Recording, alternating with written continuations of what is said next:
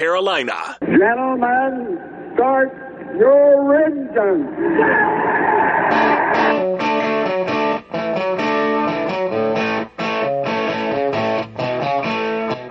Impact's Pre-Owned presents Start Your Engines. Find your next car, truck, or SUV at Impact's Pre-Owned on Asheville Highway in Boiling Springs and impactspreowned.com. Here's your racing team for today. Show producer, Ronnie Black. Author and veteran motorsports journalist, Deb Williams. Local action from winning car builder and owner, Alan Hill.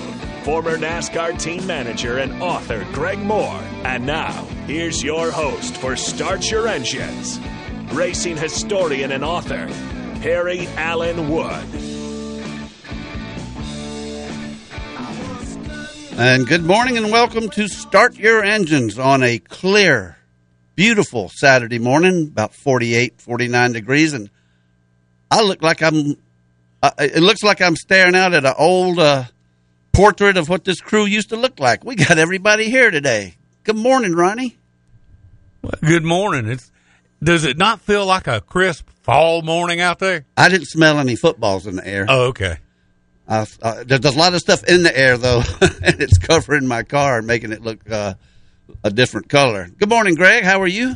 I'm just glad to be here. Glad to have you. Like I say, I know we had a little bit of problem with equipment. I didn't quite understand it. We don't need to understand it. We just need them to fix it. Anyway. Y'all got it fixed, and I understand it got held up on delivery. I'm having a good day. It's Bill France, as they always say, racing weather. But it is here. I don't know what it is in Austin, but I'm just tickled to be here, and we just lost everything. Hold it, Greg. Hold it. Are you hearing me, Alan? You hearing me? I'm not hearing a thing. I mean, it went right out while Greg was talking. Well, you say that, I think I'm hearing you, not through the headphones, but... Yeah, I'm not hearing anything through the headphones. Alan? Nope. I heard you good. Oh, did you? Yeah, you're coming in loud and clear. But I'm talking. Can you hear me? Yeah, the needles are jumping, but I'm not hearing anything. Maybe it's these screwy headphones of mine. I don't know. Let me try this. No? Well, I'm not sure we're on the air. It looks like you are, and... But the needles are moving. I'm not hearing anything. Let me see. That didn't do anything. I don't know what to say. Mike Hill says he hears us pretty good. All right. Well, we'll keep going because I'm not hearing anything through my headphones. All right. Well, we'll continue on. Anyway, good morning, Alan. How are you? Good morning, Perry. Doing good. Got a lot of local racing been going on here lately. So we get into that a little bit later on in the show. And a lot of good racing going on at Atlanta last week. Yeah, I'm telling you what, last Sunday morning, if you're a race fan and didn't enjoy that whole day's worth of racing, you're not really a race fan. The Grand Prix was great, the Formula One race, and then the IndyCar race was less than a tenth of a second between the leaders, between the first and second place finishers, and the stock car race finished like that one at Talladega a few years with people crossing the line sideways and backwards, and it was an exciting day of racing, and I'm just looking forward to it every week now because it seems to be getting better and better. And we have shuffled things around a little bit. We're going to put Deb on from now on at 10:20 instead of 10:40. And Greg's got us an excellent guest this morning. Who'd you get us, Greg? Well, we was lucky enough and everything to get Darrell Waltrip, and he's ready and raring to go. And I think he'll be very interesting. He always is very knowledgeable. He never had run around this racetrack, but he's seen it a bunch and heard people did. But, yeah. Well, we don't necessarily have to have somebody that's run a racetrack. I mean, we often do it that way. But Darrell, one of the main things I wanted to get from him was his perspective on this new car. Yeah. Because it's nothing like he's ever driven. And I don't know if he's had an opportunity to drive one of these, but I just want to see what his feelings are about it. I do too, and I'm sure he's got a lot of it's what he's going to say is stuff that we already know. Some of the problems they're having, but from what they say, Keselowski had a whole lot of problems. He did, and they sort of kind of hit him like, not a little bit hard, but like a whole lot hard. I don't know. Somebody said something about a bump or something, and they drilled out a pipe rib. But then again, I heard they had something break on the suspension, and they had done something to it. So, you know who's probably going to know the answer to that? Deb will. That's She'll probably be all over that, because I've got some news right here, and that was going to be part of it, but we can go ahead and talk about it right now, because it was, from what I understand, it was an approved part. So, in other words, it was you couldn't alter. I guess the thinking is you can't alter something that's already been approved, and that's what they did. I just printed it out this morning, and it's here someplace, but it was a huge fine they levied against the crew chief and the team. I mean, really could alter whether they make the playoffs or not. It was so big, and I've got it right here, finally. And it says that it was Brad Keselowski's Roush Fenway Keselowski Racing Team, that's RFK, and the penalty pertains to a modification of a single-source supplied part. And section blah, blah, blah. Modified, okay, I just said that. The post-race inspection was completed, and the penalty was Crew Chief Matt McCall was fined $100,000 and suspended for the next 4 races. And they were assessed a penalty of 100 owner points and 100 driver points and 10 playoff points. And that may be, that may be more than you can overcome. I don't know. They've got a long time to try to overcome it, but you know, sometimes those penalties are pretty harsh and do affect how the rest of the season goes for you. Well, Perry, I got a question. Is this post-race? Is this after the race or before the race? After the race. Okay. Well, how did the part get on? If you got to inspect the car, what did they do? Do it in the garage area in front of all the competitors that are pitted right beside you, or what? Why wait till after the race? Then go up there and say, or you know, I know they inspect the cars before the race. I mean, it's hard to believe they didn't see it. Yes, and I mean, you just don't walk through the garage area with a great old piece that you know is going to be illegal and put it on this race car in front of all your competitors and say, "Well, here we are, boys." Not unless you can, you know. But I mean, that's post race, after the race. Did it help him any? I don't even know where he finished. Probably not. I don't think it did. I don't think it did either. It hurt him. It ended up hurting him, though, I can tell you that. What I heard, and Deb will probably clear this up, but there was another competitor. He finished 12th, by the way. Yeah. From what and this might not be correct, but something about another competitor. It said something about the bumper didn't look right. Well, that's when NASCAR really got to looking. And the more they looked, then they found some stuff that it would have been a safety issue. So I felt like NASCAR done the right thing. But a fellow competitor, of course, we've always had that. If they outrun you, if you can find them with an illegal part or something, that puts you ahead of him. But I'm not quite sure if that was the deal. But, man, I tell you what, they're watching these cars. Well, I just got a text in, said they took the car back to the R&D center and took it apart where they found the part. Well, it must have been something not readily accessible at the track. Not readily accessible, not readily to look at. But I mean, that's in that gray area, as I've always said. Sounds like it's pretty black and white to NASCAR, because they hammered them. Racing, you know, it's always been like this. Yeah, we've always. I mean, you give me something, I'm going to try to make it faster. Yeah. I can't wait to hear what it actually was, if Deb knows. Some other big news that came out this week that I found fascinating. For the first time since, I have to look back here and see when they did it last, but NASCAR's going to Le Mans in 2023 with a stock car.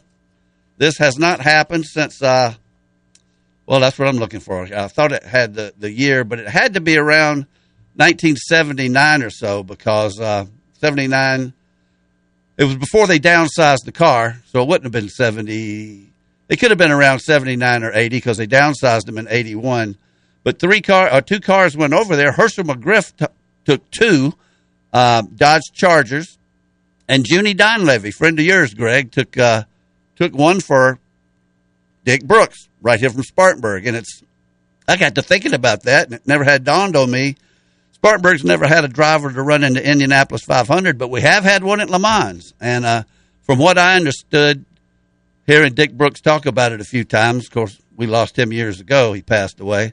But he said it was a trip going down that Mulsanne straightaway, which is about 7 or 8 miles long, and just letting that thing rip. And the French people loved the way those cars sounded over there. Yeah, they really did. And we had to build an engine in that car. Oh, you did? Oh, yeah. We had to build it considering it was going to run 24 hours. So we had a manifold we normally wouldn't run, and we considered some things. But when they went around, you know, the floats and the carburetors was right, this was right, that was right. But he comes by on the warm-up lap, and he stands on it, and all the French people and everybody, you know, right up against the fence, close right. to hard to get. He comes thundering down there the first time. He's running right at 200 with them pipes bellowing out on that V8. He said when he come back around, them people backed up about 40 feet. They were still enjoying it, but that was a little loud for their taste on that first lap. But, yeah, I think that's cool to run the stock cars around Le Mans. That's another one of them places that's they'll be talking about 100 years from now. Well, I'll tell you what. Now, this Chad Knaus is going to be from Hendrick Motorsports, is going to oversee the project. And it was announced last week at the Le Mans Ballroom at Sebring Raceway, at the Sebring Raceway Hotel. And Jim France was there, and Rick Hendrick was there, and Chad Knaus was there. I haven't heard him name a driver yet, but... you know, I bet you I know somebody that could probably tell us something about this. Whether he would or not, I don't know. It would be Mike Hill. Because, you know, they had a lot to do with developing that next-gen car. And I know I'm excited about it. I trying to figure who they'd get to drive it. I assume it would be one of the drivers they already have. I would think Chase Elliott might be the best road course driver. I don't know. But anyway, I sure hope we're coming out over the air because I'm not here. We are. I'm not hearing anything through the headphones. And I turn up the monitor over here, and it's not doing anything. And I don't see any buttons that look any different than they all. And it started out working. I'm hoping that when we go to this go to this next commercial break, that it will maybe something will straighten it out. I don't know. It's kind of disconcerting to not to only hear myself through my head, not through my headphones. So anyway, one last thing to touch on here after and we'll get Deb to talk about both of these items here in a few minutes, about the penalty and the Grand Prix. Before you go any further, why don't you tell the folks the change with Deb starting this week? I did. Oh, did you? Yeah. I missed it. You don't have your headphones working. You didn't hear me. Yeah, we're going to start putting her on at 10:20 instead of 10:40 because and why we didn't think about this the second show, I don't know, or even before the first show. But Deb, you know, has a lot of great information, and we have to cram her up against a hard break. And she's going to get cut off at 11 o'clock no matter what. So I figured it dawned on me yesterday sitting out in the sunshine petting my dogs that put her on at 10:20, and if she runs over a little bit, it won't matter. And let Alan go in her time slot at 10:40, and if he needs more time, he'll have it further on in the show. But we'll try to maintain 20 minutes for both of them. But what is it? Okay, that's Greg's cell phone going off over there, so I can't. I thought that was some sort of warning. But anyway, yeah. We flip-flop that. I think it's going to work out a lot better. And I've got a surprise after Deb talks about what she's come up with, the new point standings for our weekly pick'em, trying to pick a winner. She's going to spread that. Oh, and this was her idea. I thought it was too complicated, but she said she'll handle it. But she's going to take. She's going to award points for the first three positions, and she's already figured out the season so far. So we're going to talk to Deb about that and about these penalties and about what she's seen in the last 2 weeks that she hasn't been on the show. So let's just go ahead and take the first break and come back and see if these headphones start working. You're listening to Start Your Engines on Fox Sports Spartanburg. Start Your Engines will be back after this quick pit stop on Fox Sports 1498.3 FM.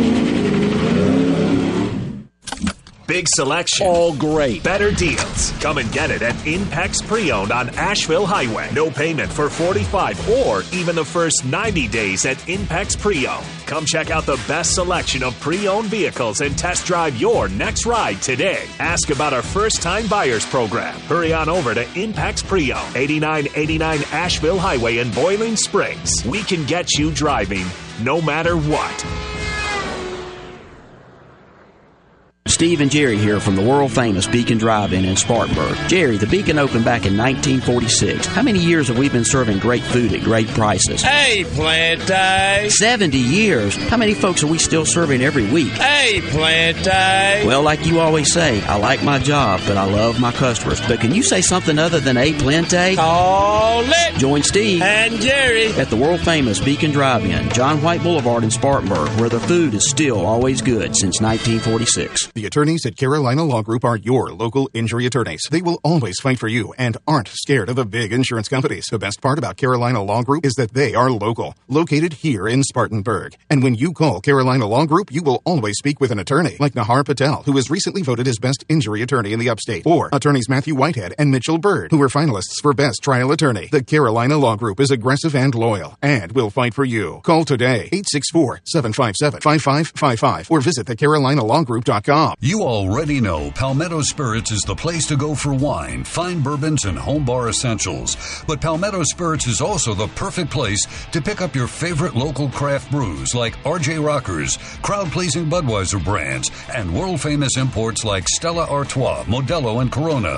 Whether you're in search of the ideal wine pairing or the ideal gift, Jim and the staff at Palmetto Spirits will get it in your hands. Palmetto Spirits, located at the corner of Reedville and Anderson Mill Roads.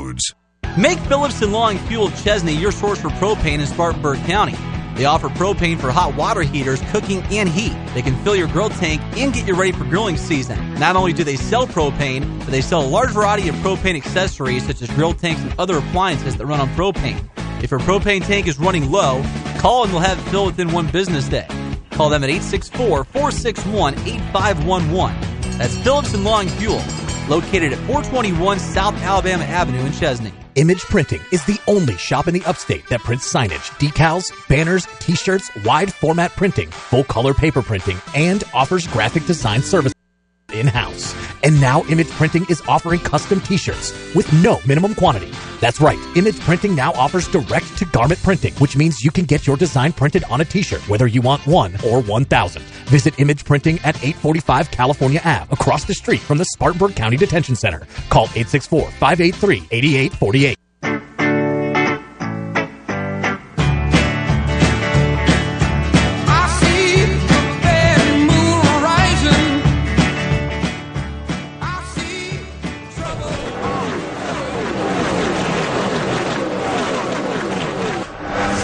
Williams is trackside and ready to go.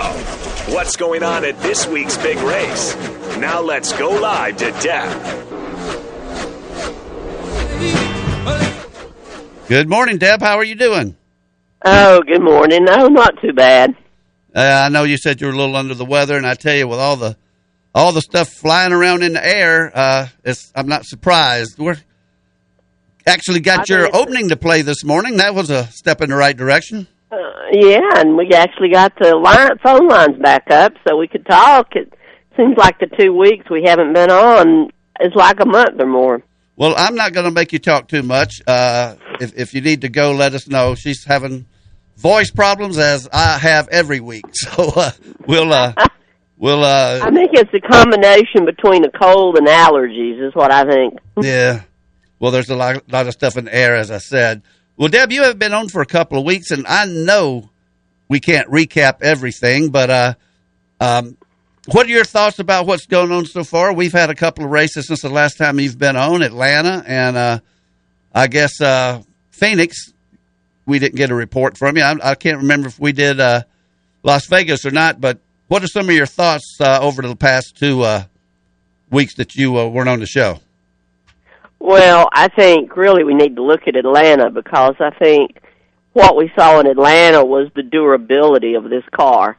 And that was when they made the composite car, they made it to where, you know, you wouldn't have the cut tires and everything if they got into each other. And that was clearly evident that the durability of this car was what they had hoped at Atlanta, because there were 37 cars in that race, 30 cars were involved in accidents, 6 of them were involved in 2 accidents, but only 12 failed to finish.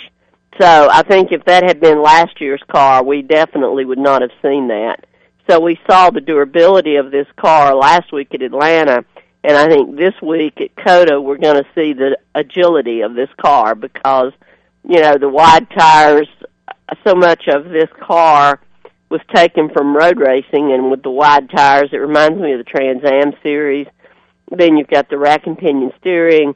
There's just so much of it that I think, whereas last weekend we saw the durability, this week we'll see the agility. Well, you know, that's interesting, because I noticed on a couple of those impacts, and they were kind of glancing blows, but at very high speeds. It looked to me like the cars really did hold up well. The thing that I saw that might be, and there's nothing you can do about it, I don't think, because of the intricacies of it, but it looked like the suspension, the car body would hold up well, but, you know, you'd have a right rear tire, a wheel askew or something like that, which, but still, it's a whole lot better than a huge pile of crumpled sheet metal. Right, and, you know, one thing that was interesting, if you really want to look at the durability, look at Kurt Busch. He was involved in an early crash that last year would have put him out of the race, and he ended up finishing in the top 5. Yeah. Yeah, he made a great comeback. Third. Mm-hmm. And look at Ross Chastain, too. You know, he was leading when he cut the tire, or had the tire go down, and he ended up second, because of Christopher Bell passing him below the double line. And so Ross Chastain came back from 2 laps down and finished second. But they did have 3 right rear tires go down on 3 different Chevrolets last weekend. And, of course, that affected Ross Chastain, Tyler Reddick. Those 2 were leading when it happened. And then you had Ricky Stenhouse, Jr. And a spokesman for Goodyear came into the media center during the race to address the issue, and he said, we don't know why they're going down. He said, they're not wearing, they're not blistering.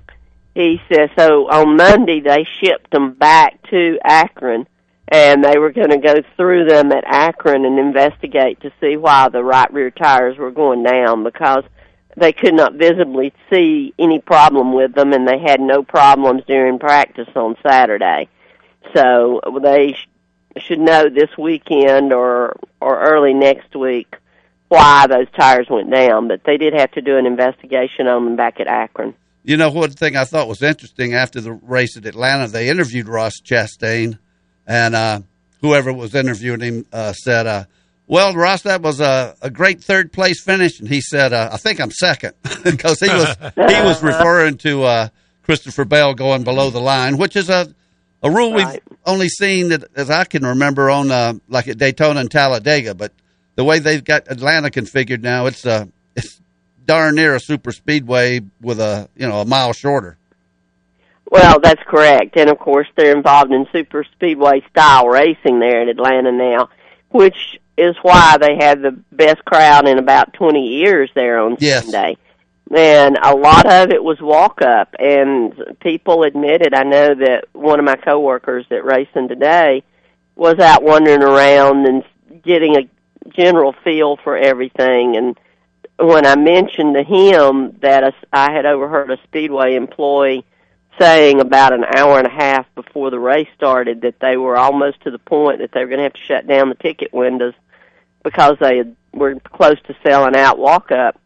And he said that he had received a telephone call from a friend who the friend and three other people were en route to Atlanta to the track for the simple reason that they had watched the truck and Xfinity races on Saturday and were so excited about the style of racing, they decided to drive to Atlanta for the race on Sunday. And he asked his friend, he said, you know, can you get us our four tickets together still available?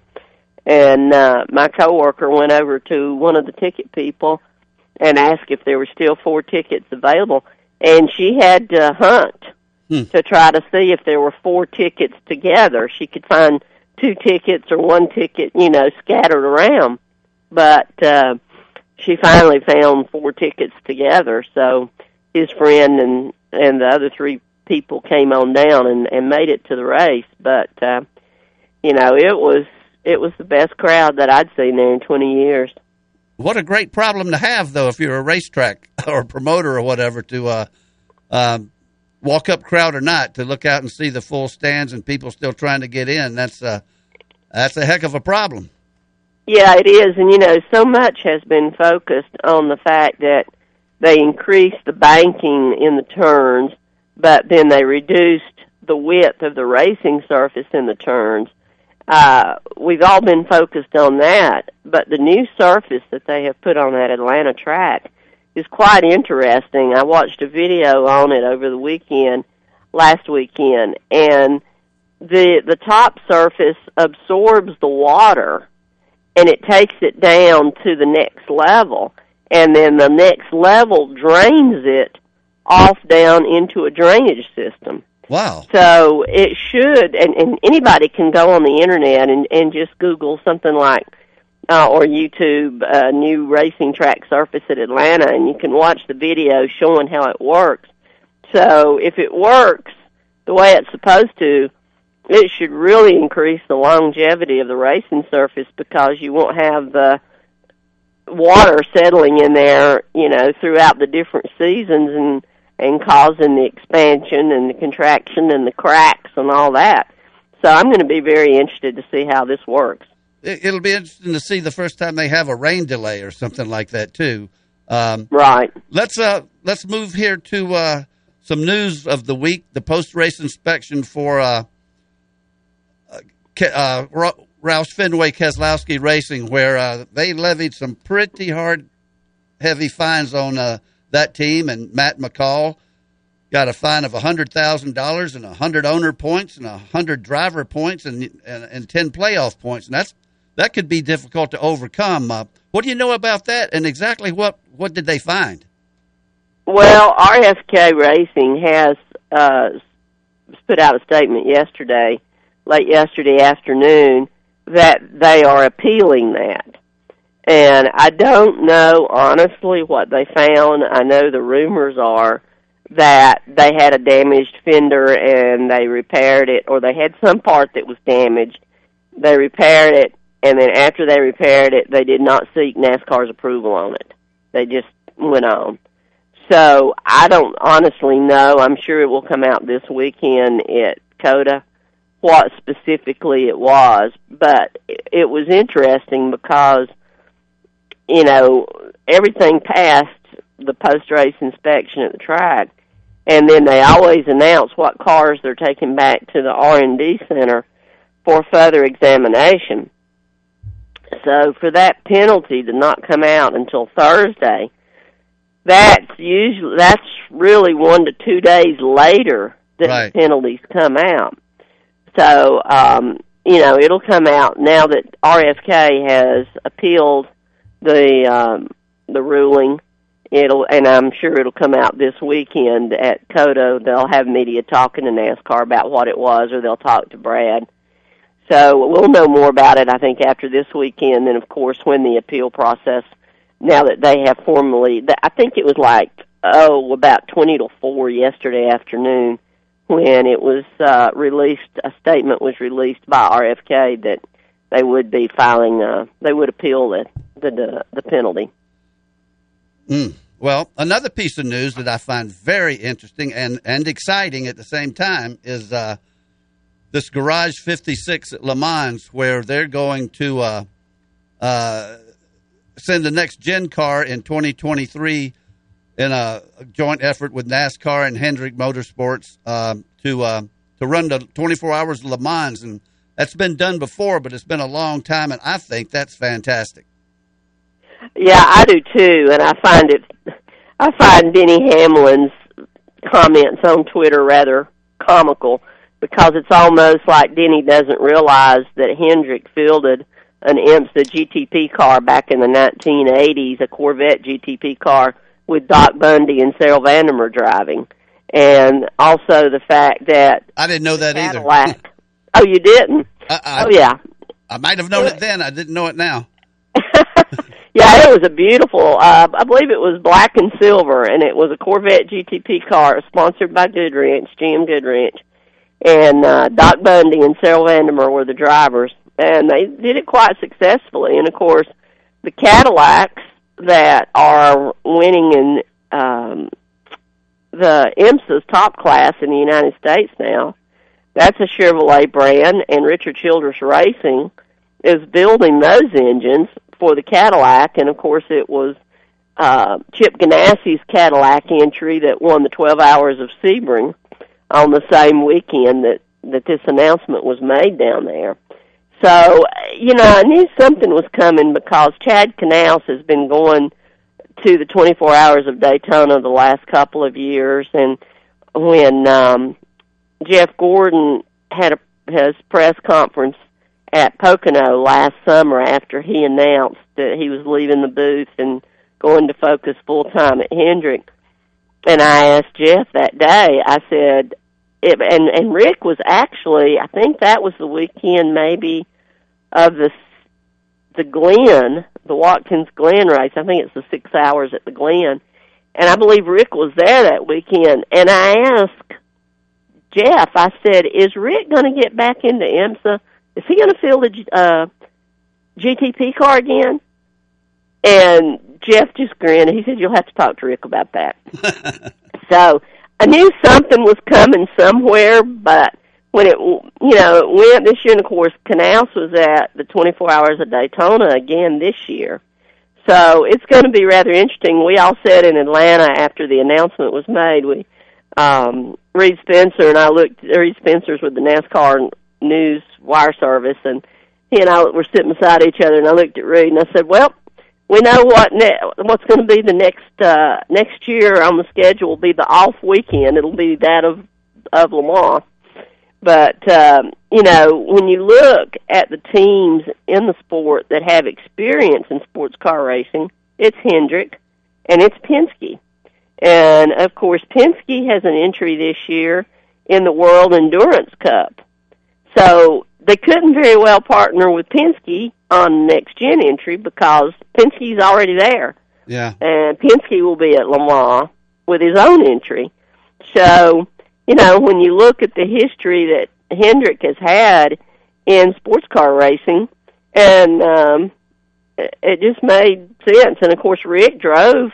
It's interesting. You go back and you look, and Rick drove in a race at Riverside. Right, I remember that. Riverside. Yeah. So.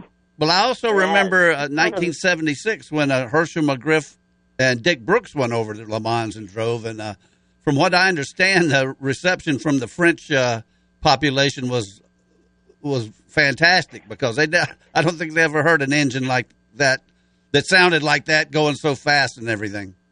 That's correct. And, you know, then when they went back again in the early 80s, and it was Dick Brooks and I think Billy Hagan, and they cranked up that stock car over there for the 24 Hours of Le Mans, and that roar of that engine, the crowd just went ballistic, because that was something that they were not accustomed to. So, you know, with NASCAR having its European series, and, of course, what Jim France has worked so hard to do, you know, sports cars and motorcycles have always been Jim France's passion.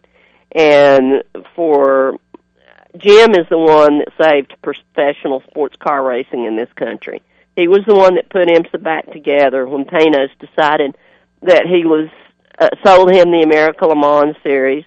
He put IMSA back together, and then he worked with the group in Europe to get, after I think it's this year or next year, to where the cars that you race in the United States, you can also race in the World Endurance Cup, the WEC races in Europe. So he just has basically breached the two, brought the two continents together when it comes to sports car racing.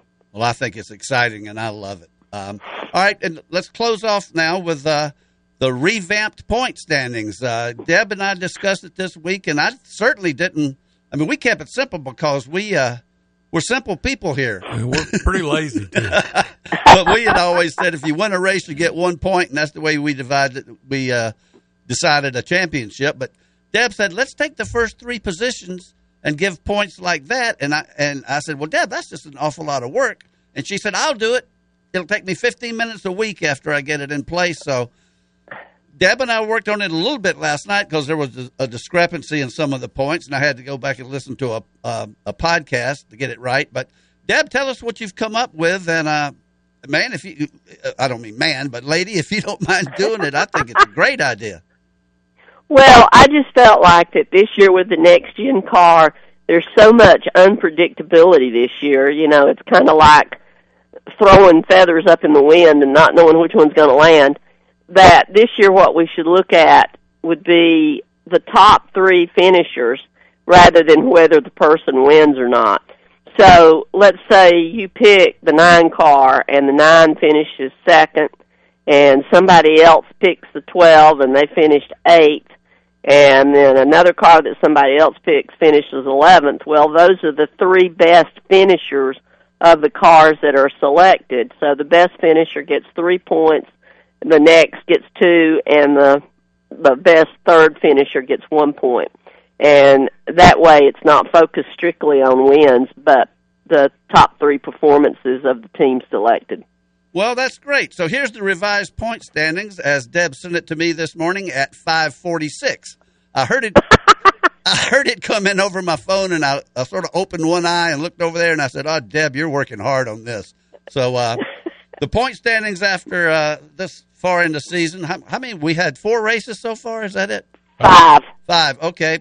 Allen is leading with 10 points. In fact, he was the winner last week with Kyle Larson, so he's what? William Byron. No, William Byron. Sorry, yeah, William Byron. Allen's already got 2 wins, but anyway, he's got 10 points. Lanny has 7. I've got 5. Deb has 4. Greg has 3. Ronnie has 1, and Jada, if she sticks with the 11 car, I don't know if she'll get a point for a while, but she's got none. But I think it's a great idea, and if you don't mind doing it, you know, I'm all for it. But I'm going to take it a step further. None of these guys here, or nor you, Deb, know this, but this was my own little brainstorm that actually I came up with after I got your 5:46 text this morning. That Greg and I, and anybody else that wants to contribute, we're going to go buy a trophy. And we're going to have the first annual trophy for this championship. And we're going to name it the Nelson Crozier Memorial Award because he won the last championship we ever had. I tied with him, but that's okay. I think he won a lot of the other ones before that. So Greg and I are going to get a nice trophy, and we're going to make it the Nelson Crozier Memorial Championship Trophy, and we're going to actually give you something to race for since it's gotten so intricate now with Deb's great idea.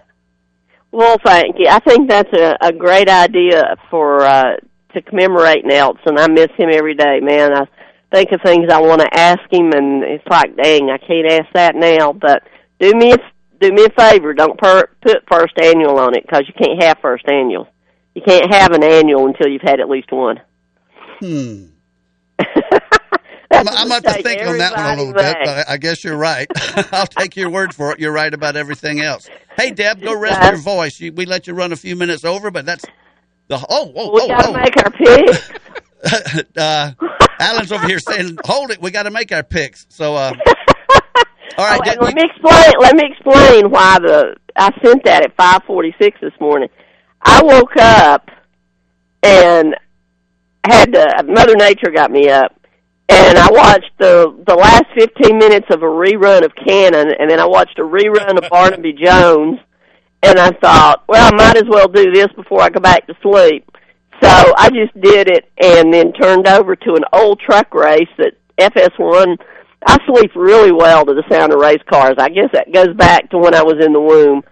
And so I turned over to an old California truck race on FS1, and I went right back to sleep. So, well, since you came up with this idea, you take the first pick. And we're not going to overcomplicate it by saying the last person in the standings gets the first pick.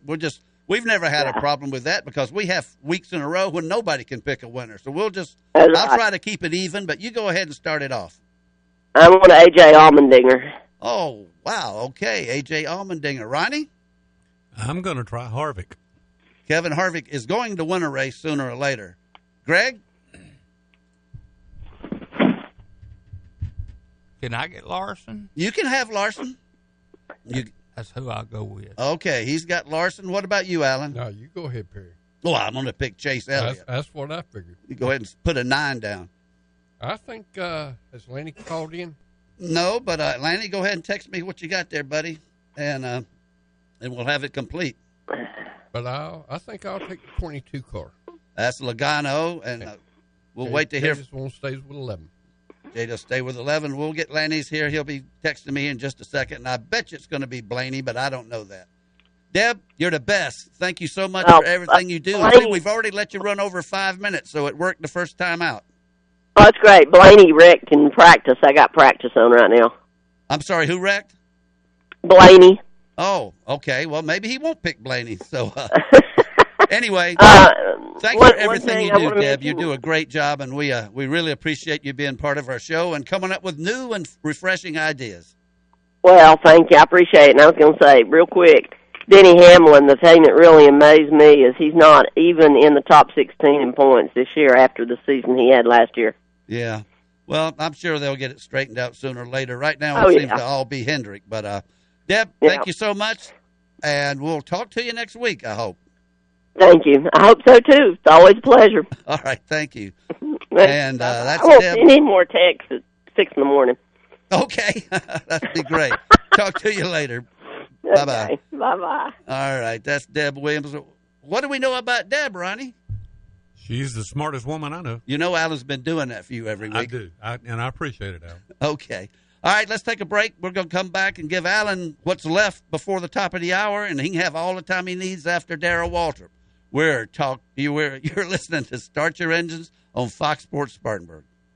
Ricky's Drive-In West and Little Rick's East on Asheville Highway are your go-to stops for chili dogs, cheeseburgers, and so much more. Right now, all combos are just $6, and all kids' meals are just $3. And it's easier than ever to take advantage of these deals with their convenient drive-thru. Do you have a big appetite or several mouths to feed? Ask for the drive-thru special. 10 hot dogs, a large fry, and a gallon of tea for just $22.99. Ricky's Drive-In West on Blackstock Road and Little Rick's East on Asheville Highway. The drive-thru is open.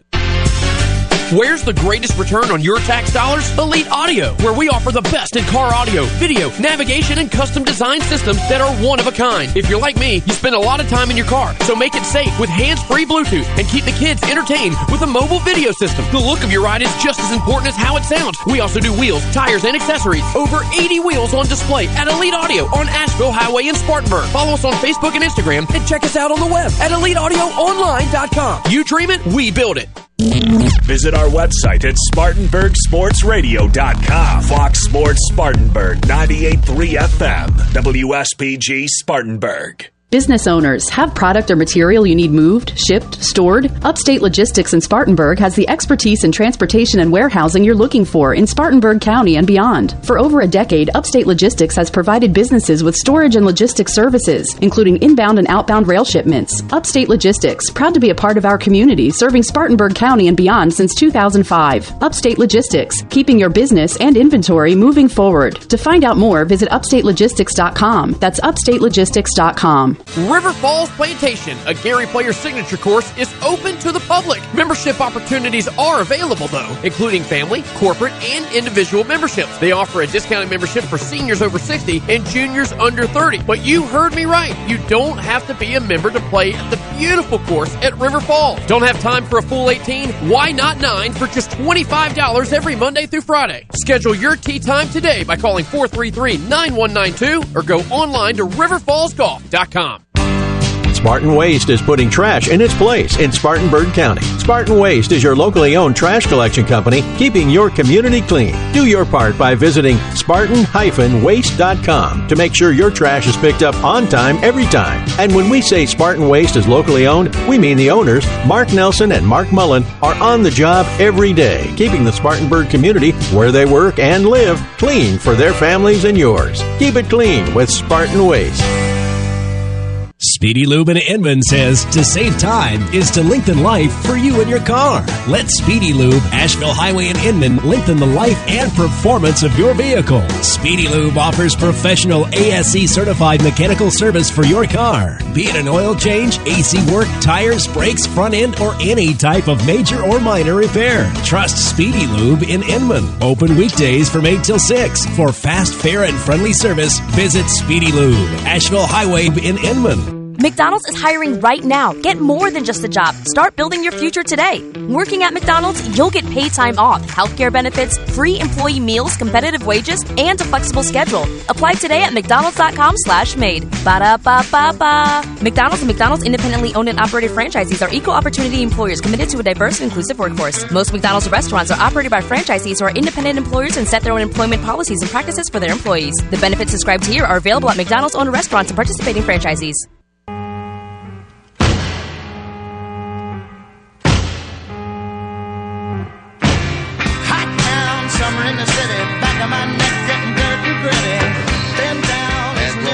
Dr. Ensign's on Fox Sports Spartanburg. Alan, take it away with the local stuff. All right, we're going to start off up here. We had our season opener last Saturday night at Harris Motor Speedway. See where Harris was established in 1955. Here. That's going way back, because, you know, they got that. When I wrote that first book about the old speedways, it's way up there in the woods with the trees. Oh, yep. You can't wrap your arms around growing up through the concrete grandstand. So it's been there a while. But had a good race up there last Saturday night. We're going to start off with the Great Sportsman. First place went to Chris Jackson. Second went to Jesse Wall. Third went to Blake Pryor. In the front-wheel drive division, first place went to Ricky Hill. Second went to Scott Collinger. Third went to Chris Meadows. In the Futures division, first place went to Justin Watts. Second went to Charlie Menders. Third went to Drake Baldwin. In the Young Guns division, first place went to Pierce Harvey. Second went to Joseph Sink. Third went to Isaiah Lawrence. In the Thunder Bomber division, first place went to Justin Todd. Second went to Logan Sparks. Third went to Lloyd Dean Burgess. 602 late models, first place went to John Ruggiero Jr. Mr. Wilson's man. There you go. He left Cherokee Speedway, went to Harris, and picked him up another win. Second place went to Chucky Duncan.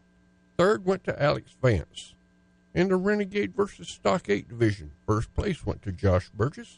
Second went to Dalton Peavy. Third went to Tony Pierce. In the Pure Stock division, first place went to T.J. Penfield. Second went to Jason McGrew. Third went to Dwayne Worley. Okay, at Harris Speedway tonight, divisions that they have running up there is Run What You Brung, Renegade division, Crate Sportsman, Thunder Bombers, Pure Stock, Stock Front Wheel Drive, Futures, Young Guns. Gates are going to open today at 4 p.m.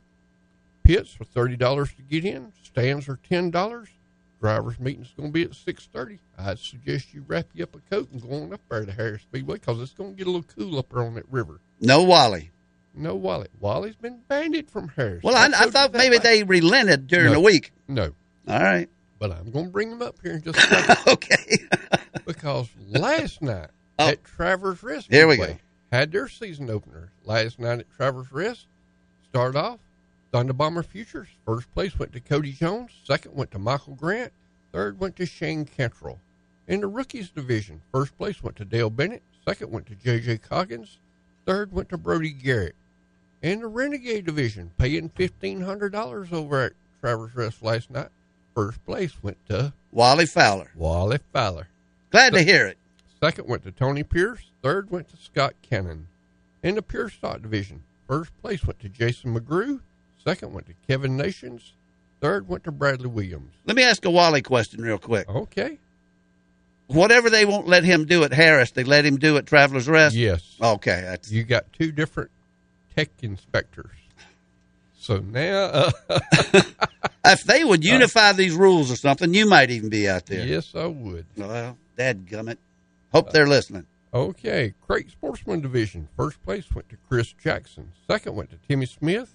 Third went to Blade at Vintage Division. There's mine. There's yours. You might know some of these names coming up. First place went to Barry Powell. Second went to Eric Rogers. Third went to Dennis Williams. In the Thunder Bomber Division, first place went to Rod Tucker. Second went to Stetson Todd. And third went to Tyler Guy. Okay. Now we're going to move on over here to Cherokee Speedway. Cherokee Speedway, the last 2 days, they've had the World of Outlaws. Well, I say the last 2 days, yesterday and today, they having a World of Outlaws over there. This is the Rock Galt Memorial Race. With the super late models there, paying out $10,000 on Friday night and $20,000 tonight. That's a lot of money. That is a lot of money. A whole lot of money. We compare it to what it used to be. Yes, sir. A ton. Also, you wait till I'm going out something just a little bit later in this, and you are going to raise some eyebrows about it. Also, last night they had the Mid-East 602 late models and the Mid-East street stocks there. So, results from last night at Cherokee Speedway and the 602 late models. First place, John Ruggiero Jr. Oh. Mr. Wilson still over there was happy again. Second place, Austin Mintz. Third went to Brian Mullis. Fourth went to Cole Apple. And fifth went to Chaz Haskins. And in the Mid-East Street Stock division. Good division there. And another announcement right here. First place went to Mitchell Duval. He started driving the number 18 car for Reed, and first time out, picked up a win. So I think we're going to have a new sheriff in town in this street stock division. New sheriff. It's going to be Mitchell Duval. All right. And second was Blake Pryor. Third went to Dalton Peavy. Fourth went to Andrew Blackwood, and fifth went to Cade Langley. And now moving down to the Super Late Models last night that paid $10,000 to win. First place went to Michael Brown. Second went to Ryan Guston. And third went to Blake Blyer. Fourth went to Dennis Erb Jr. And fifth went to Dalton Wilson. And now we're going to get to the big announcement right here. Uh-oh. Bristol Dirt Race last night. Oh, really? They got the dirt back. They got the dirt right on Bristol. And got a new series there called XR Super Series. They paid $50,000 to win last night at Bristol. And then they're going to come back again tonight and pay another $50,000 to win. And guess who won last night? Local driver, Chris Smoky Mountain. He picked up $50,000 last night. To find out more about this series, you can go to racexr.com. What's that guy's name? Chris Smoky Mountain. Oh, Chris. Okay, Chris Mountain. I thought you called him Smokey because he can smoke everybody on that racetrack. I thought you said Smoky Mountain, and I said, what kind of name is that? Well, they got a racetrack called Smoky Mountain. I know they do. He goes there. He's dominant there. And but what kind of cars they run, Alan? The Super Late Model series. Super Late Model. Yeah. And I think Chris gets his motors from our local engine builder over here, Clements. Oh, okay. So pretty good deal for them. And don't get me wrong. That's the reason you see all you super late model boys up there like Brandon Overton, Jimmy Owens, Chris Madden, Tim McCready. They didn't make the show over here at Cherokee Speedway for the $10,000 and $20,000 because I'm going to go run for this $50,000. So now we're having a little bit of conflict of interest of Lucas Oil Series, World of Outlaws, and now we got a new series called XR Super Series. So it's going to make it interesting as far as our local dirt tracks. Yeah. So like I said, if you want to watch some good racing, you can still go over here to Cherokee Speedway, and you're going to watch somebody pick up $20,000 at Cherokee Speedway tonight. And it might not be, well, I say that. You might have some of these boys that did not run good at Bristol last night, and guess where they're going to pack up and come to? Cherokee, probably. Yep. They're going to pack up and come down here to Cherokee and run for that $20,000 to win tonight. So, pretty good deal. You know, Bristol's not that far away. What, hour and a half from here? A lot easier to drive than it used to be. Yep.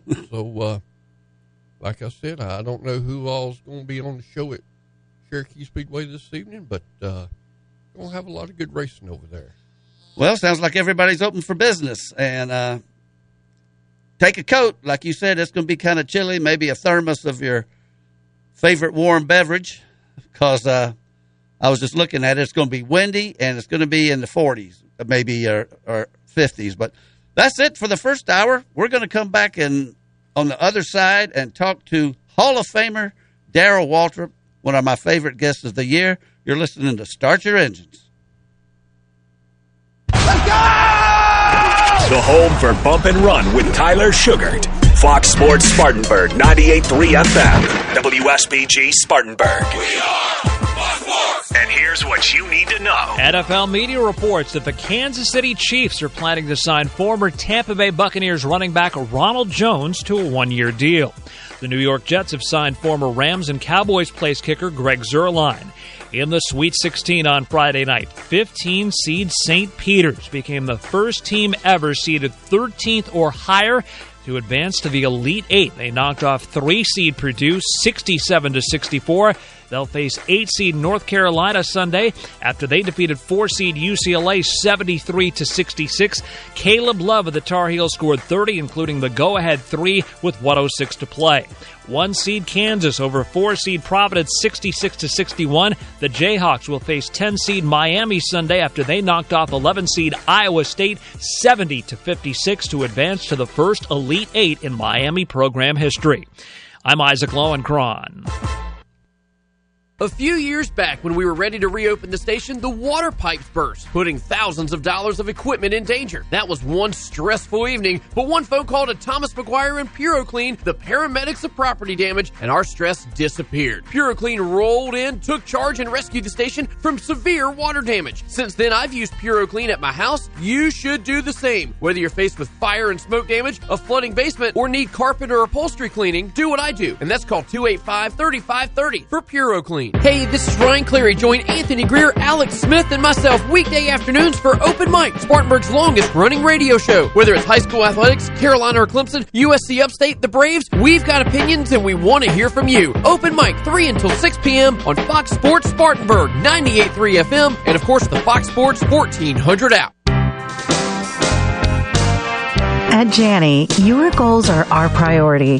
When you work with Janney, it's about going beyond investing. It's about connecting your life and finances. When it comes to managing your wealth, you probably have plenty of questions and more than a little uncertainty. What you need is a plan built to connect your goals to your wealth. Financial advisor Trent Lancaster is here for you. Trent can build a tailored financial plan and make recommendations that are aligned with your best interest based on your unique needs, goals, and preferences. Conveniently located in the Spartanburg office, Trent can discuss how he can help you connect your life and finances. Contact him by calling 864-585-8282. That's 864-585-8282. Or visit TrentLancaster.com. Janney Montgomery Scott, LLC, member FINRA, NYSE, and SIPC. The attorneys at Carolina Law Group are your local injury attorneys. They will always fight for you and aren't scared of the big insurance companies. The best part about Carolina Law Group is that they are local, located here in Spartanburg. And when you call Carolina Law Group, you will always speak with an attorney like Nahar Patel, who was recently voted as best injury attorney in the upstate, or attorneys Matthew Whitehead and Mitchell Bird, who were finalists for best trial attorney. The Carolina Law Group is aggressive and loyal and will fight for you. Call today, 864-757-5555, or visit thecarolinalawgroup.com. Steve and Jerry here from the world-famous Beacon Drive-In in Spartanburg. Jerry, the Beacon opened back in 1946. How many years have we been serving great food at great prices? Hey, Plante! 70 years. How many folks are we still serving every week? Hey, Plante! Well, like you always say, I like my job, but I love my customers. But can you say something other than hey, Plante? Call it! Join Steve and Jerry at the world-famous Beacon Drive-In, John White Boulevard in Spartanburg, where the food is still always good since 1946. The Hub City Farmers Market is back. They will be open from 11 to 2 on March 19th for their final winter market, and then they'll be open every Saturday from 8 to noon beginning April 2nd. The Hub City Farmers Market features the freshest local produce, meat and dairy products, as well as artisan crafts and bath and body products from local vendors. Every Saturday will feature live music as well as activities for the kids.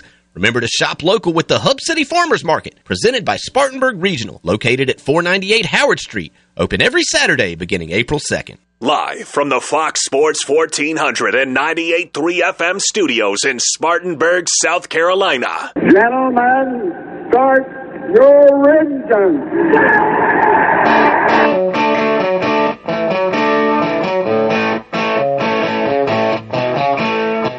Impact's Pre-Owned presents Start Your Engines. Find your next car, truck, or SUV at Impact's Pre-Owned on Asheville Highway in Boiling Springs and impactspreowned.com. Here's your racing team for today. Show producer, Ronnie Black. Author and veteran motorsports journalist, Deb Williams. Local action from winning car builder and owner, Alan Hill. Former NASCAR team manager and author, Greg Moore. And now, here's your host for Start Your Engines, racing historian and author, Harry Allen Wood. And welcome back to the second hour of Start Your Engines on Fox Sports Spartanburg. And it is a pleasure, as we have done four times previously. He's been on the show every year, and he's my favorite guest. Three-time Winston Cup champion, Daytona 500 winner, Southern 500 winner. I think you won 5 World 600s, and 2012 Hall of Fame member, Darrell Waltrip. Good morning, Darrell. Hey, good morning, guys. Yeah, y'all's intro there is pretty impressive. I don't know if anybody's listening or not, but the intros you guys are carrying are pretty impressive. Well, yeah, that guy's name's Bob. That's what we call him, but that's the main Fox guy out in California that does, the NFL and the. Wow. NASCAR and everything. That's the main man. And I feel honored to have him say my name a couple of times a week. Oh, I know. That's great. No, it's a good intro. Good job. Thank you. Yep. Yeah. Well, Darrell, it's a pleasure to have you on the show, and you're everybody's favorite. I've always been one of your favorites. But I guess it started off with, we're talking about this road course deal. And with this new car, could you give us just a little bit of insight into what you see in with this four-wheel suspension, all this different stuff? I mean, obviously they got to drive a lot different, but what's your opinion, Darrell?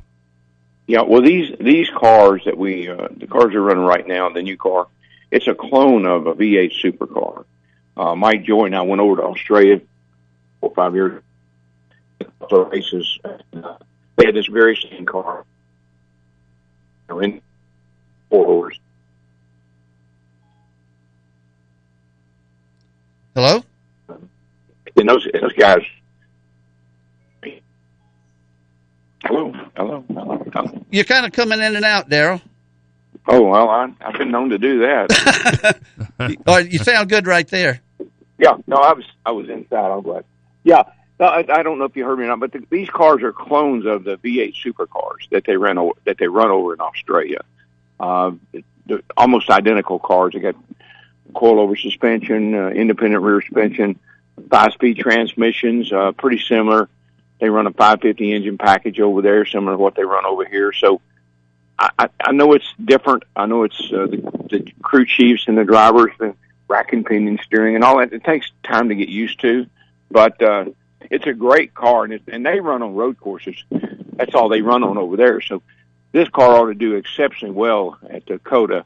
I would expect, I'd expect the same results we've seen the last several road courses, with Chase Elliott being the man to beat. Well, you know, I'm extra excited about Hendrick building a car along, you know, in conjunction with NASCAR to go to Le Mans next year. I think that's fantastic. Yeah, I think so. We have run the same car, and Greg knows this. We've run the same car for 50 years, trailing arm, you know, with the long trailing arms and coil springs, and it's run its course. This car is more state of the art, more like what all the other series are running. I think if you have connections to Penske had connections with those V8 supercars over. He ran some cars over there, and I think Ganassi with the Trackhouse, and I think Rick Hendrick has a great connection with all those people. I think when you take that information and then you take this new car, you're going to adapt to it a little bit quicker than maybe some of the other folks are. But I'm excited about them going to Le Mans too. I think this car is perfect car for that kind of application. Well, I tell you, right before Daytona, I had I can't even think of the word I'm trying to say. An awakening, let me put it that way, where I was thinking, well, good grief, this new car is further away from stock cars, from the showroom model as anything. And then after listening to Greg and Mike Hill, your good friend, this is closer to a stock car than anything we've had in decades. Yeah, it is. Our cars were antiquated. Those cars that we've raced for all these years, we just refined them, and made them better, and improved the parts and pieces that go on the cars. But they were pretty antiquated. I think this car is more in tune with what manufacturers are looking for, what Toyota's looking for, what maybe even Honda or other manufacturers may be interested in now that we have a car like this, because it opens the door for a lot of opportunity. There's just an incredible amount of potential in this car, and particularly when you think about involving other manufacturers, I think that's going to be a huge thing. It's going to happen down the road. Yeah, Darrell, one thing, you're exactly right. And I know Leonard Wood made a comment exactly like what you made and what Perry made. You buy these new cars on the street, they got computers, a four-wheel suspension, they got all this stuff, and really even the looks of the car. I mean, they really are good and stock. But I think what would really be wicked is like what you say. It opened up a whole different venue, and it may interest another manufacturer to come in because, you can't have enough manufacturers or enough sponsors. I mean, it's always been that way. But it would open the door for some road racing people or something that got a good sponsor. Let's put it this way: every race is interesting. It is. I think when you look at the results over the last several weeks, the teams are learning this car, and they'll get better, and the big teams will get there first. But Kyle Larson, he can drive anything, and he's kind of proven that. And Trackhouse has come on board with Justin Marks, and they've proven that they're a contender. So I think it almost happens every year, even with the old car. We start off the year and we think all these teams that we haven't heard a lot about, oh man, they figured it out. They're going to be look what they're doing right now. And that's probably true for the first 10 or so races. But then after that, it comes back to the powerhouses. It comes back to the Hendricks. It comes back to the Penskes. It comes back to the teams that have been around a while, the Joe Gibbs teams. Those are the guys with the most engineers, they're the guys with the most money, they're the guys with the best sponsors, they're the guy with the best people. And they'll get there. It may take them a little bit longer because they're trying to break an old habit and start some new ones. But they'll get there, and pretty soon we'll be talking about Kyle Busch winning races and other people that we've come accustomed to winning races. They'll all start winning. And the other guys will just be, they will still be competitive, but they won't be able to win every week. You know, one thing, everybody, I guess, had to throw their little black books away. Some of the tracks we go to twice, they might have a leg up on something. But, I mean, a new car, and especially last week at a new track, I mean, you got to figure it out when you get there pretty much. I know Bud used to talk about people calling up and wanting his little black book, but it looks like to me the little black book's obsolete. Yeah, it is. And black books are history anyway. I mean, we haven't had a black book in a long time. Everything's on a computer now, and everything's, you know, is so much more sophisticated. The equipment that the teams use to set the cars up, everything that they do today is more state of the art. And I think it's really become engineer driven. The engineers figure it out, and NASCAR's limited practice. You don't need a lot of practice. I mean, I can't see a whole lot of difference in the way the race is run and with practice or without. So it's just the sport has changed. It was at a crossroads, and now we're going down a different road with a different car, and we may see some different people, you know, win a race or two before we get to the middle of the year. But by the middle of the year, the bigger teams will figure it out, and they'll be the dominant teams. There's definitely some different faces up front this year. Oh yeah, well, you know, Ross Chastain. I mean, yes, he's a great driver, and he may win a race before we get to the middle of the year with Trackhouse. But and there's others. I mean, Eric Jones is, you know, look what he's done in a Petticar. So there's a lot of young guys. Don't have a lot of experience yet, but they have an opportunity here to take advantage of the situation if they can. Darrell, before you get away, I want to make one comment.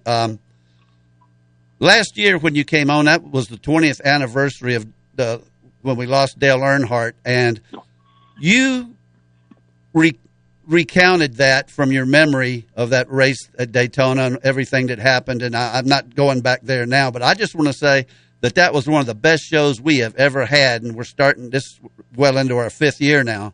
But I had so many comments on how frank you were and candid about that whole situation, and I don't ever call the guests back and thank them. Sometimes I tell Greg to, but I just want to tell you how much I appreciate for the fans and everybody that heard you that day recounting that, because it probably was difficult for you, but I'd never heard it from your side.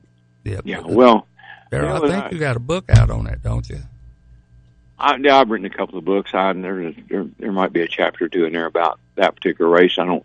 It's been so long ago, I've forgotten. But anyway, Dale and I were frenemies. We were friends part of the time. We were enemies part of the time. We were friends most of the time off the track, but we were bitter enemies on the track. He didn't want me to win. I didn't want him to win. So, and I drove for Dale, which was a great opportunity for me and Dale to sit down and talk about things that happened in the past, how we got to where we were. So, and you know, it's hard to imagine the sport without Dale, but it's been 20 years. And what always interests me, and I think it's kind of funny how we talk about Dale as if he's still around. Every day, somebody says something about Dale, or what would Dale think, or what would Dale do? And we talk about him as if he's still around. And then I think, well, he is kind of around, because Dale Jr. he certainly doesn't have the credentials on the track that his dad had, but he's certainly stepped up in the media side of things and carrying on the Earnhardt name. So the Earnhardt name will always be significant with NASCAR. It'll always be significant with Dale, and always be significant with winning. So he was a great friend, and I think when he retired, if he'd have quit driving, and we would have probably been better friends. So I do miss him. Miss him every day. Yeah, I tell you, Darrell, well, you did some great commenting that day, and it was a sad day. Now, one thing I was when you talking about sophisticated cars, I won't take but just a couple of minutes, but I do know that Junior and Darrell had used the old convention cars, had a guy build a car and spent about 6 or 8 months doing it. It was lightweight. Yeah. Futuristic.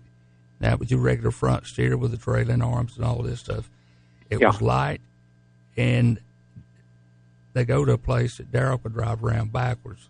And anyway, and they go out to test it and couldn't figure out what was wrong with it. And come to find out, this guy done everything right, as if he boxed the rear control arms in.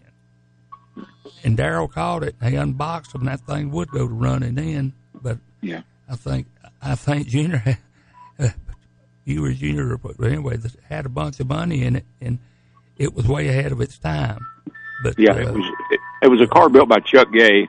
Chuck was an import racer. That's right. Yeah, and from down in Atlanta, and Chevrolet had put Junior and Chuck Gay together, and so Junior commissioned Chuck to build us a car. And it wasn't exactly like the car that they're racing right now, but it's very similar, had a lot of characteristics, very similar characteristics. But I'll tell you about that car. We tested, didn't like it. We fixed some things on it, got it better.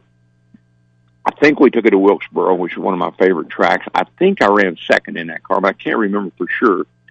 But Junior called me on Monday and said, "What do you think about that car?" I said, "I hate it. I hope I don't ever have to drive it again." The next day, he sold it to Travis Carter and Harry Gant. And they raced it for a while, so it was just different. And at the time, it didn't pay to be different. You had to be more conventional. You had to be more like everybody else, because you walk around, look at somebody's car, and you see something on their car that you liked. Well, you'd do it to your car, and it'd make your car better. So when you have a car that's totally out in left field and nobody's got anything like it, then that makes it pretty hard to do. So Junior sold that car to Travis Carter, and I think Harry ran a few races, and then they sold it, and I don't know whatever happened to it after that. We're talking to Darrell Waltrip, 2012 Hall of Fame member. Alan? Well, Darrell, this is Alan Hill. Yeah. I announced a little bit earlier, Bristol's having a big XR Series race up there on the dirt, paying $50,000 last night, another $50,000 tonight. I think back in the day, you probably was Bristol Dominator up there with 7 wins in a row, had number 8 on cruise control when the rear end housing broke. Yep. Do you think if we could get a dirt car together, you might could bring that helmet back out? I don't think so, buddy. I don't think so. He knows. You know, I think about running, you know, every now and then I think about hopping in a car, but I'm 75 years old, and I had my time. I had fun. I won a lot of races. I accomplished a lot of things, but in Bristol, it's my all-time favorite track. I got 12 wins there, but you know, it's a young man's sport. I'd probably be pretty good for 10, 15 laps. I'd probably give out after that. So I don't know. I like watching races at Bristol. I like going to Bristol, but I don't really care that much about racing anymore. I driving anyway. Kind of got it out of my system. Hey, but let me tell you something. Your dad. Mike, he could have been a crew chief. He basically was a crew chief at Junior's. He did all the work, and Hammond got all the credit. That was how that went. And Mike was a great guy, and he's a good man. He's down there with Gary Nelson, and they've had a lot of success, and I like your dad a lot. Actually, that's Alan's brother. Yeah. Oh, his brother. Okay. If he's your brother, he's even better. He's got me by about 3 years. Well, I told you when I was when I got you on the phone, Mike texted me yesterday, and he sent me a great picture of you and he together back when you drove for Junior, and he said just make sure Darrell tells the truth because I'll be listening. So I hope you did. Well, I guess I better hang up then if that's the case.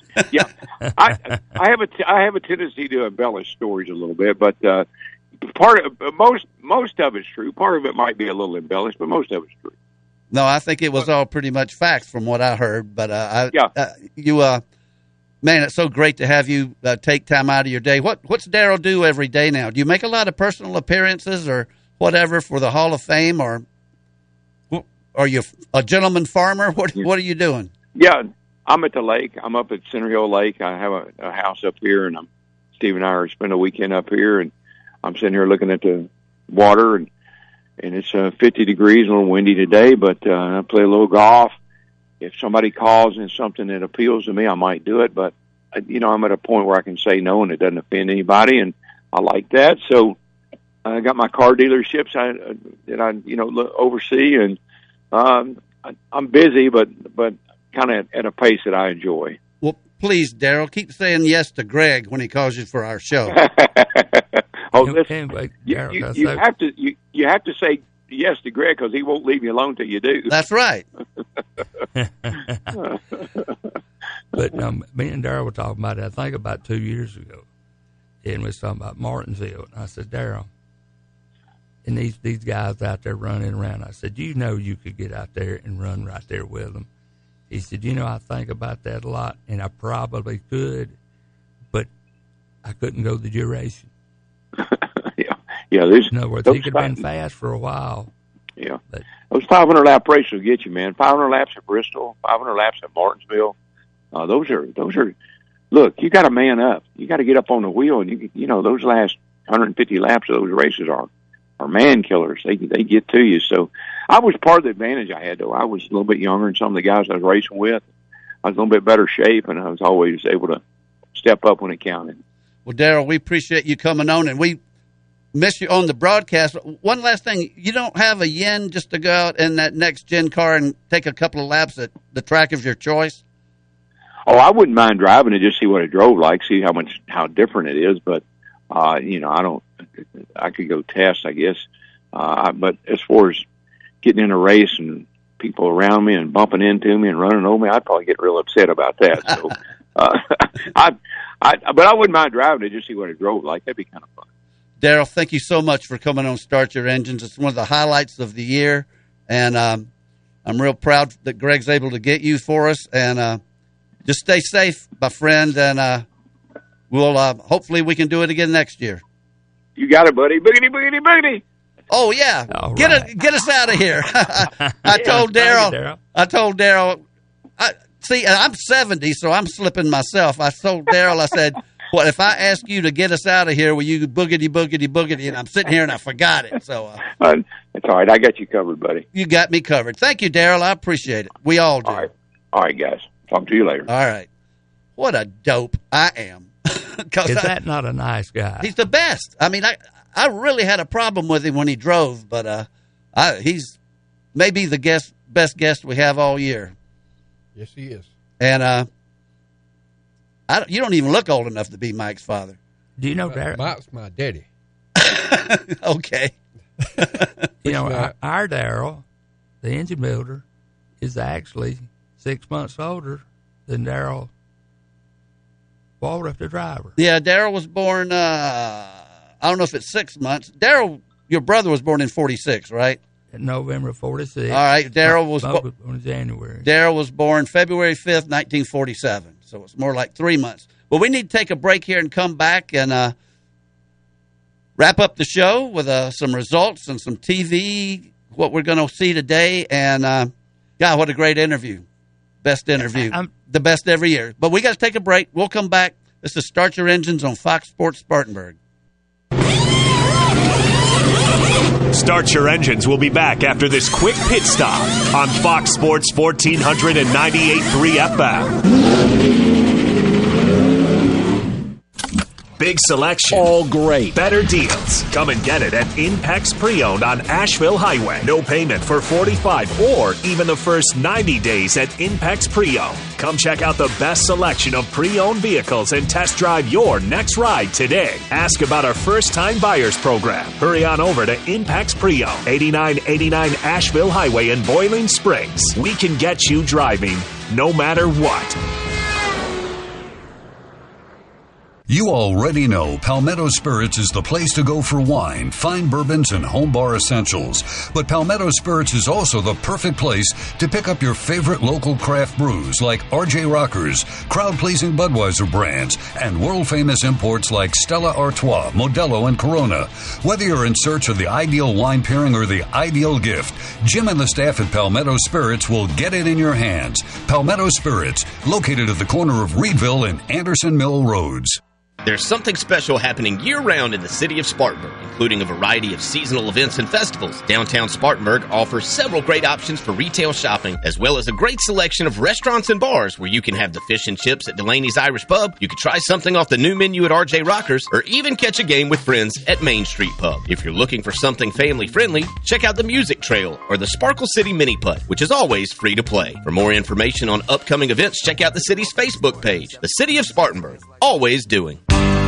Spartan Waste is putting trash in its place in Spartanburg County. Spartan Waste is your locally owned trash collection company, keeping your community clean. Do your part by visiting spartan-waste.com to make sure your trash is picked up on time every time. And when we say Spartan Waste is locally owned, we mean the owners, Mark Nelson and Mark Mullen, are on the job every day, keeping the Spartanburg community where they work and live clean for their families and yours. Keep it clean with Spartan Waste. Make Phillips & Long Fuel Chesney your source for propane in Spartanburg County. They offer propane for hot water heaters, cooking, and heat. They can fill your grill tank and get you ready for grilling season. Not only do they sell propane, but they sell a large variety of propane accessories such as grill tanks and other appliances that run on propane. If your propane tank is running low, call and they'll have it filled within one business day. Call them at 864-461-8511. That's Phillips & Long Fuel, located at 421 South Alabama Avenue in Chesney. Image Printing is the only shop in the upstate that prints signage, decals, banners, t-shirts, wide format printing, full color paper printing, and offers graphic design services, all in-house. And now Image Printing is offering custom t-shirts with no minimum quantity. That's right, Image Printing now offers direct to garment printing, which means you can get your design printed on a t-shirt, whether you want one or 1,000. Visit Image Printing at 845 California Ave, across the street from the Spartanburg County Detention Center. Call 864-583-8848. And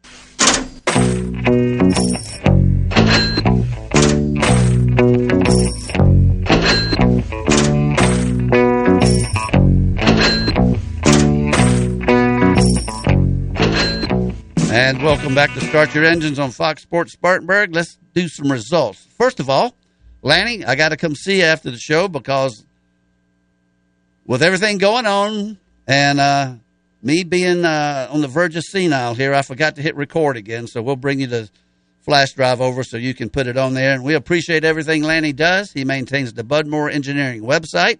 He does our podcast, which I had to listen to last night to get the point standing straight. You know what happened was, for Fontana, you put 18 down for two different people.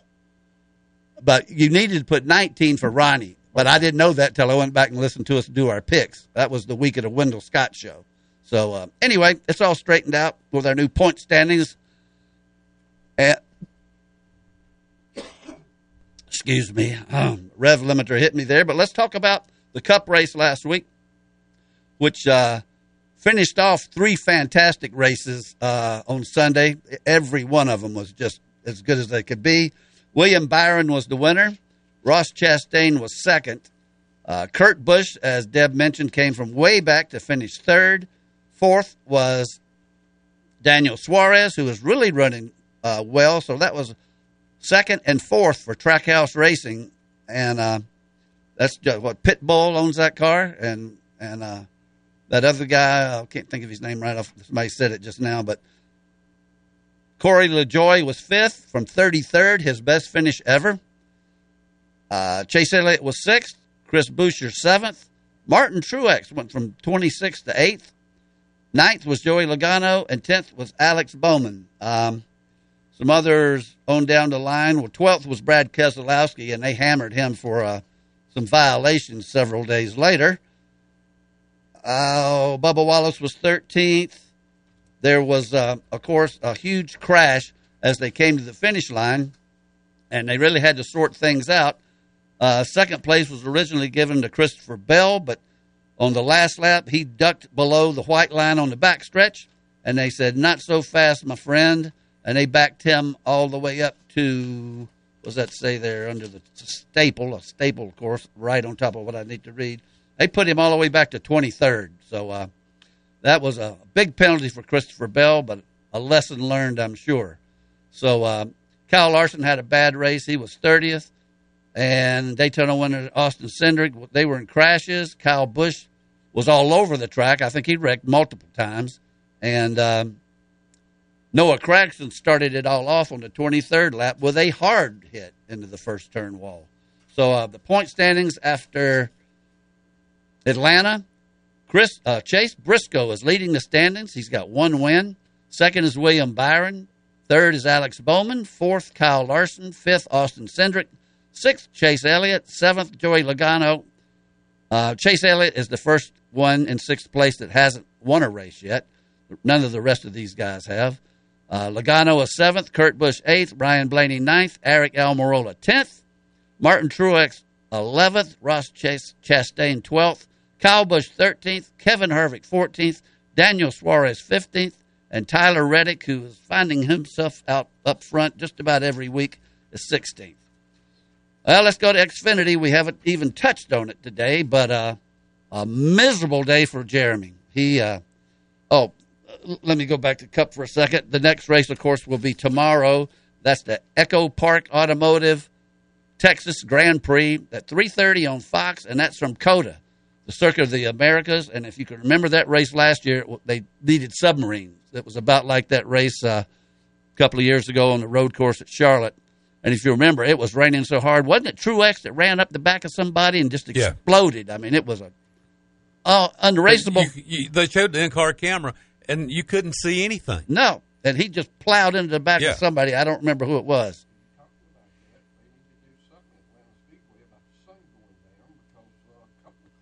Yeah.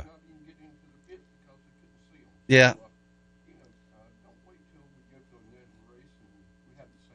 Slide those billboards over a little bit because they got plenty of them up there. They just in the wrong position. You know, they got the same problem. Well, not the same problem because it's, well, sort of. What I'm thinking about is going down the backstretch at Darlington late in the race. It's they have the same problem in September, and they are lining up for pit to come into pits there. But anyway, going back to Xfinity, miserable race for Jeremy Clements. He got caught up in another crash, and it was very early on the backstretch, and it was on lap 107. He wasn't running particularly well, but after he tore his car up on another wreck that he had nothing to do with, he certainly got stuck with another miserable finish, which was 37th. So that's 237th so far this year. He was 37th in Daytona, and now he was 37th last week at Atlanta, and that's not going to get it done. But the race winner was Ty Gibbs. Second was Austin Hill. Third, A.J. Allmendinger. Fourth, Riley Herbst. Fifth, Landon Castle. Sixth, Mason Massey, who's a new one on me. Seventh, Brandon Jones. Eighth, Kyle Weatherman. Ninth, Sheldon Creed. And 10th, Ryan Siege. You had a comment about Ty Gibbs.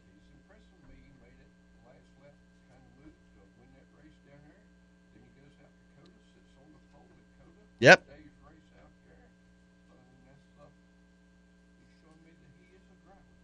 He's looks like he belongs in junior high school when they flash his picture up there, but he's coming around. Yeah. Mm-hmm.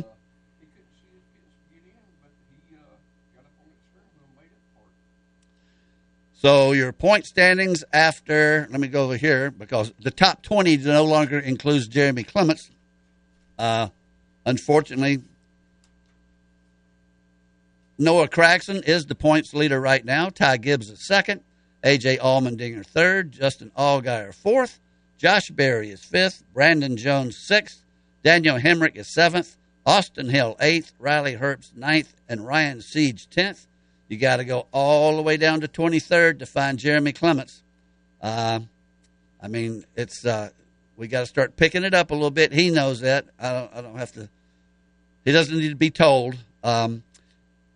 He is only 4 points out of 22nd, and he's 6 points out of 21st, and he looks like he's about 23 points out of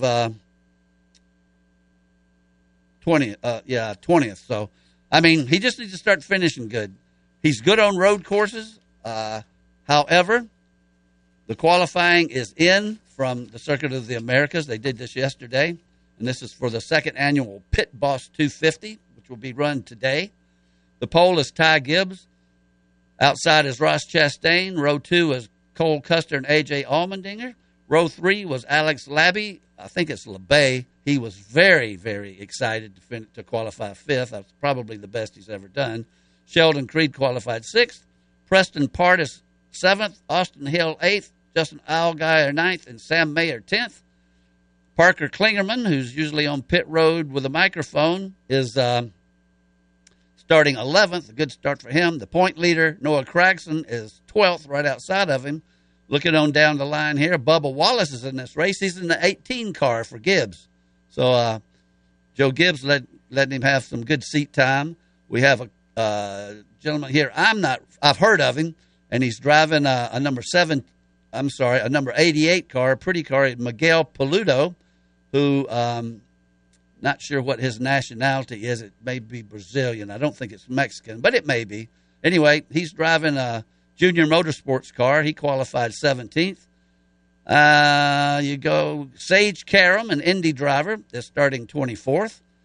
And on the 13th row is Josh Berry, who usually runs up front in a Junior Motorsports car. And outside of him is Jeremy Clements. So Jeremy's starting back in 26th. He's got a long way to go. And, it's a road course. And hopefully his road course talents will come out and get him a good finish. Because, man, he needs it real bad. The trucks also run. Oh, by the way, they run today at COTA. The Xfinity cars at 4:30 on FS1. The trucks run at 1 o'clock today on FS1. And the XPEL 225, they ran last Saturday at Atlanta. And Corey Heim, driving for Kyle Busch, was the winner. Second was Ben Rhodes. Third, Ty Majeski. Fourth, Chandler Smith. Fifth, Zane Smith. Sixth, Stuart Friesen. Seventh was Ryan Preece. Eighth was Tanner Gray. 9th, Derek Krause, and 10th, Austin Wayne Self. Looking on down the line, I don't see anything that really jumps out at me. The Matt D. Benedetto was 30th. He was the last truck running. Pretty miserable day for him. The point standings for the trucks. Chandler Smith is leading Tanner Gray by 13 points. Third is Ty Majeski. He's showing up in a couple of point standings. Fourth is Stuart Friesen. Fifth, Ben Rhodes. Sixth, Christian Eckes. Seventh, Austin Wayne Self. Eighth, John Hunter Nemechek. Ninth, Zane Smith. And 10th, Matt Crafton. I'm going to go one more in 11th, just so I can say Carson Hocevar. They will run. Oh, hold it. They qualified yesterday, right before Xfinity. And Sheldon Creed is on the pole. Zane Smith is second. Alex Bowman is in this race. He qualified third for Hendrick. Hendrick doesn't usually run a truck. He used to run one every week, but he's running one today. Parker Klingerman is fourth. Kyle Busch is fifth. Carson Hocevar is sixth. Stuart Friesen starts seventh. Christian Eckes eighth. Taylor Gray ninth. And Tyler Ankrum 10th. Looking on down here if I see any Casgralas in this race, starting 18th. And that's about it. The points for the trucks. I just did the points. So they race today, as I said, at 1 p.m. on FS1. So let's take a break. Come back for our final segment. You're listening to Start Your Engines on Fox Sports Spartanburg.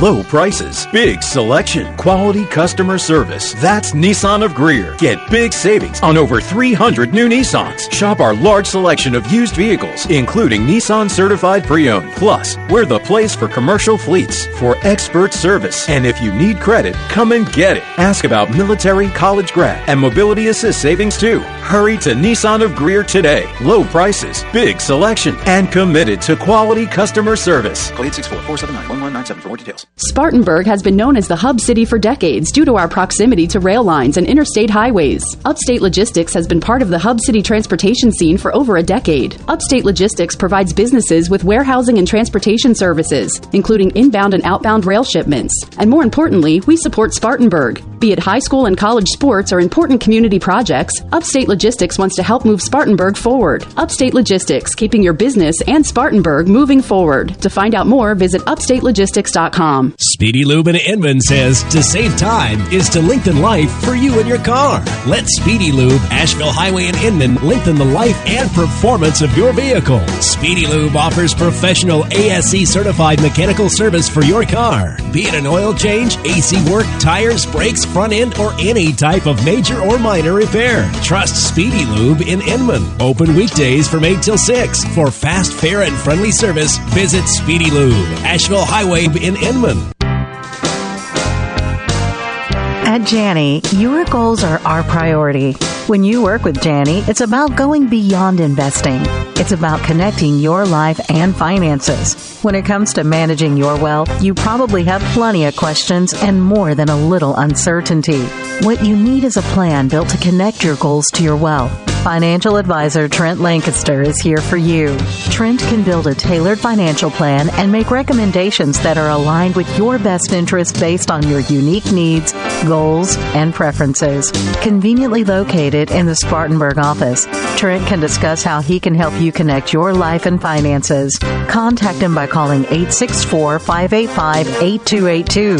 That's 864-585-8282. Or visit TrentLancaster.com. Janney Montgomery Scott, LLC, member FINRA, NYSE, and SIPC. River Falls Plantation, a Gary Player signature course, is open to the public. Membership opportunities are available, though, including family, corporate, and individual memberships. They offer a discounted membership for seniors over 60 and juniors under 30. But you heard me right. You don't have to be a member to play at the beautiful course at River Falls. Don't have time for a full 18? Why not 9 for just $25 every Monday through Friday? Schedule your tee time today by calling 433-9192 or go online to riverfallsgolf.com. Spartanburg's radio home for Gamecock football. Oh, yeah. Fox Sports Spartanburg, 98.3 FM, WSPG Spartanburg. McDonald's is hiring right now. Get more than just a job. Start building your future today. Working at McDonald's, you'll get paid time off, healthcare benefits, free employee meals, competitive wages, and a flexible schedule. Apply today at McDonald's.com/made. Ba-da-ba-ba-ba. McDonald's and McDonald's independently owned and operated franchisees are equal opportunity employers committed to a diverse and inclusive workforce. Most McDonald's restaurants are operated by franchisees who are independent employers and set their own employment policies and practices for their employees. The benefits described here are available at McDonald's owned restaurants and participating franchisees. And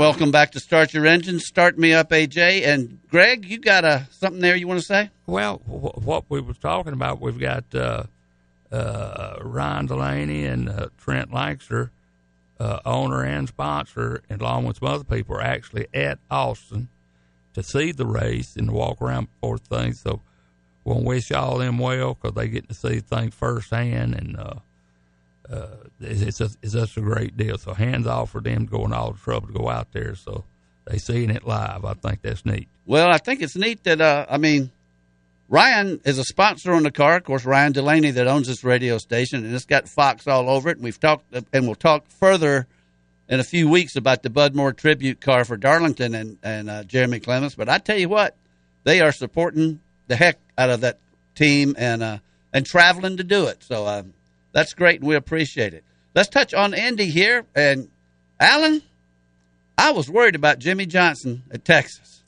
And I tell you what, it's like somebody woke him up about 100 laps to go in that race, and he was passing them pretty much as soon as he could get to him. He got as high as 5th, and this was not under the caution, but he ended up 6th, and he got out of that car. He was so happy, and he said, let's go to Indy. Well, I think he spent a lot of time over the wintertime in that simulator. And, simulating time, and it'll give you a little bit of advantage. But it was just such I was worried about him handling the speeds at Texas because they were running 220-something miles an hour, 223. But he handled it real good. Well, once you get above that 120, it's all fast. Well, at one time they were going so fast at Texas that they were getting dizzy. They were getting out of the car, and this was several years ago, but it was kind of dangerous. But I guess they got that under control now. Well, you watch your Formula One drivers, they'll have a coach that drops balls, and they got to catch them balls just as soon as they drop them as they coming by. Uh-huh. And they asked one, he said, it's between my brain, my hands, and my eyes. Coordination. And whenever you're going that fast, you got your eyes telling your brain, and you got your hands got to work it. So it's pretty quick. If you read Smokey Yunick's biography, he had, and I got one sitting on my desk in my office of a can of nuts, and you take the top of it off, and a snake jumps out. Yep. That's what Smokey Yunick used to test his driver's quickness. And he said Paul Goldsmith's the only one that ever grabbed a snake when it went by.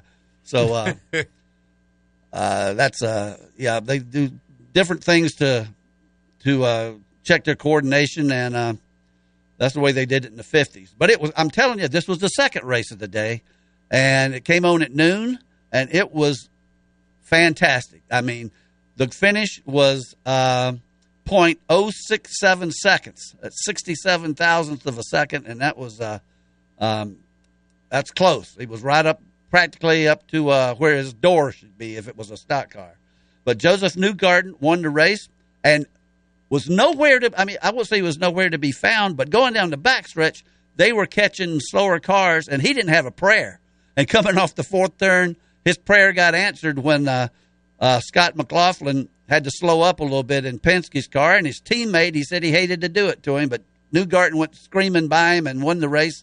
And an incredibly exciting finish because they all crossed the line together with all these cars they were lapping. So it was a great race. Several hard crashes. Nobody got scratched.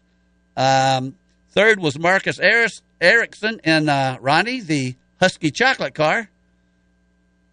Fourth was Will Power and the other Penske car. So Penske was first, second, and fourth, and Chip Ganassi was third, fifth, sixth, and seventh. So sort of dominated it there. Will Power was fourth. Scott Dixon was fifth. Jimmy Johnson got edged out by Scott Dixon right there at the line, but just ran a fantastic race. He ran a great race and came from 18th to win it. To finish sixth. Alex Palou, the defending point champion, was seventh. Simon Pagino, eighth. Santino Ferrucci got hired by Ray Hall Letterman when I should have written this down, but their main driver got injured in practice, so Santino jumped in there and did a fine job finishing ninth. And 10th is Renus VeeKay. The car of J.R. Hildebrand was A.J. Foyt's car, normally driven this year by Tatiana Calderon. I'd mentioned last week that they weren't going to let her run this race because of her experience, so J.R. Hildebrand, who is probably most noted for crashing on the fourth turn of the last lap of the Indianapolis 500 that he had in his hip pocket. I think that was about 2011. Is still around, and he got the call up from Foyt to drive that particular race. Foyt's other car was driven by a rookie who was doing a great job. His name is Kyle Kirkwood, and he's driving the main A.J. Foyt car, which is always number 14, and he was doing real good until he got a little out of shape and caused a big crash and took out not only himself but Helio Castroneves and a couple of others, Graham Rahal. So anyway, it was a great race, a fantastically exciting finish, and here is the points as of right now. Scott McLaughlin is the point leader. He's got a 28-point lead over Will Power in second. Alex Palou is third. Josef Newgarden is up to fourth. Marcus Ericsson fifth. Scott Dixon sixth. Renus VeeKay is seventh. Colton Hare is tied with him for seventh. Ninth, Simon Pagino. And 10th is Jimmy Johnson in the points, tied with Roman Grosjean. They will race next on the streets of Long Beach, and that will be on April the 10th in the Acura Grand Prix of Long Beach, one of the oldest races on the circuit, and it may be only second to the Indianapolis 500, which has been around over 100 years, but Long Beach goes way back. So, well, it looks like Jimmy Johnson may be starting to get the hang of this. On an oval. This is the best by far he's ever done, and it's on what he's, on an oval. Of course, it was pointed out he won in a stock car, I think, 7 or 8 times at Texas. And going from the stock cars to the Indy cars, if you ever watch the in-car cameras on the races, NASCAR races, the drivers whipsawing the steering wheel back and forth. Mm-hmm. But if you've ever even driven a go-kart, you barely touch the steering wheel, and it flies across the track. Yeah, yeah. So I'm sure there's a pretty steep learning curve. There you go. It is, very much. And the first race of last Sunday was equally as exciting. It was almost inspirational, as Ferrari, who hasn't won in 47 races, going back to like 2017, finished first and second, with Charles Leclerc winning, his teammate Carlos Sainz second, and man, was that a happy bunch. They were jumping up and down, especially happy, even though it wasn't his car, was Lewis Hamilton. I think he finished third, and he was glad to see it himself. So Leclerc was first, Sainz second, Hamilton third, George Russell, who was driving a team car to Lewis Hamilton for Mercedes, was fourth. Kevin Magnussen, this is great, driving the Haas Grand Prix car, which, we haven't had. They've never even been out of the last few positions unless there was a big crash. He was up there battling for spots, and he took that since they fired all the Russians. They got rid of the Russian sponsor. They changed the color of the car, got rid of that lousy Russian driver they had, and the other one. Now, that driver was the son of the owner, wasn't he? Yeah, and he was a dork. Yeah, I mean, he had made some really, really offensive comments in his past and before he got this job. And some really offensive driving, too. He sucked. Yeah. So, anyway, Kevin Magnussen, who has had a lot of experience in, I think he might have even driven for Mike Hill's team at one time. I know he's been around that Daytona prototype, if I'm not mistaken. Anyway, he drives that car now, and he went from 7th to 5th. He started well, and he finished well. And that's the Ferrari, and Haas is supposed to be coming out with their own car, I think, in 2023.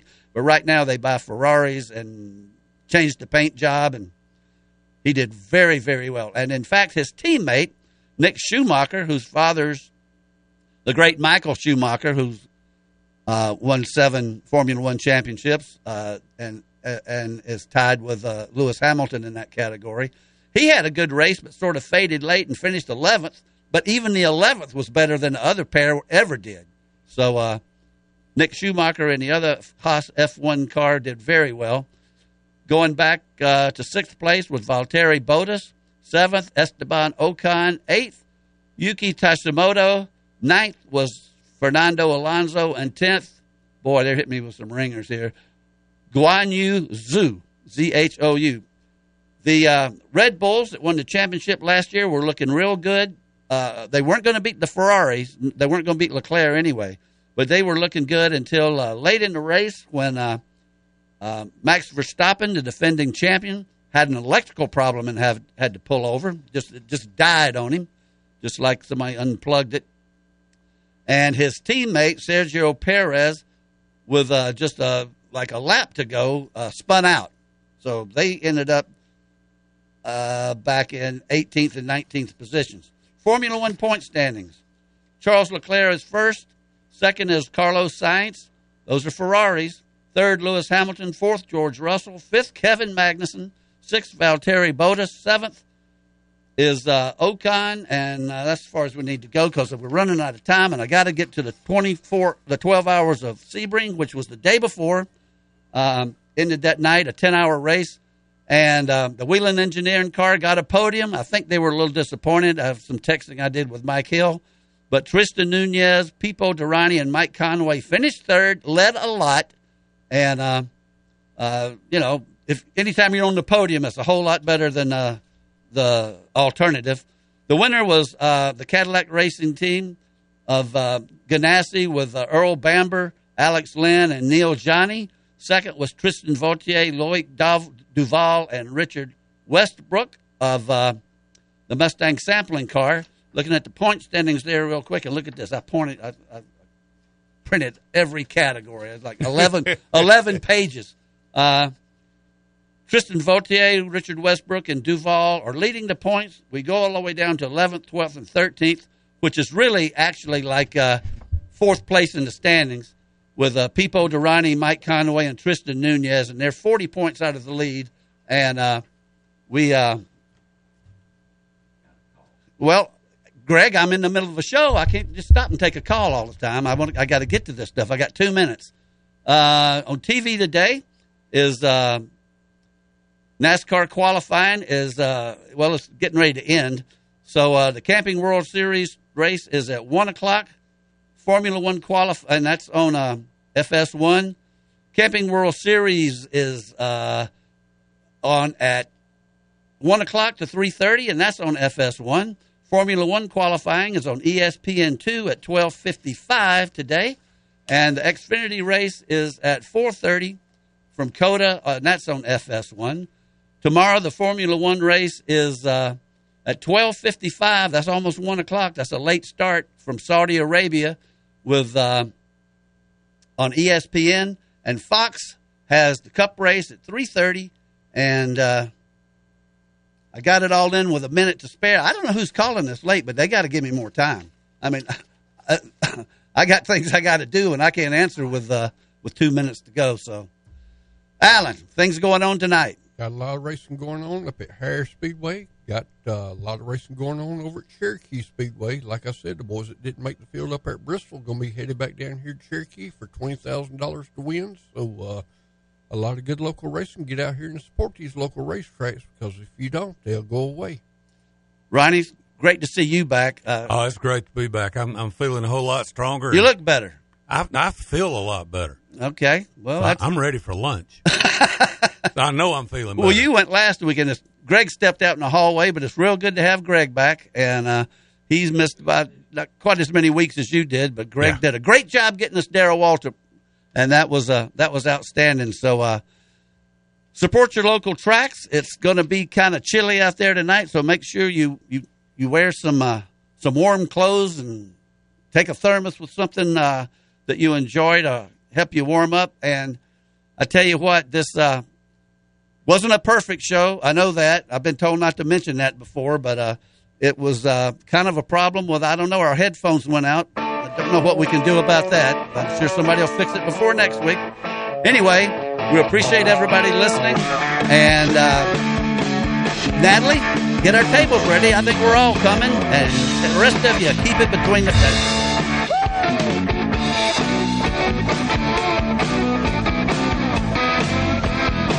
You've been listening to Start Your Engines. Tune in each Saturday morning at 10 during the season for the very latest in auto racing news, interviews, and guests from around the sport. To find out more or order Perry Allen Wood's books on motorsports, visit McFarlandBooks.com. Start Your Engines has been a presentation of Fox Sports Spartanburg, LLC. All rights reserved. The Blue Hose play here. Listen to Presbyterian College Athletics. Fox Sports Spartanburg, 98.3 FM, WSBG Spartanburg. We are Fox Sports! And here's what you need to know. NFL media reports that Kansas City Chiefs are planning to sign former Tampa Bay Buccaneers running back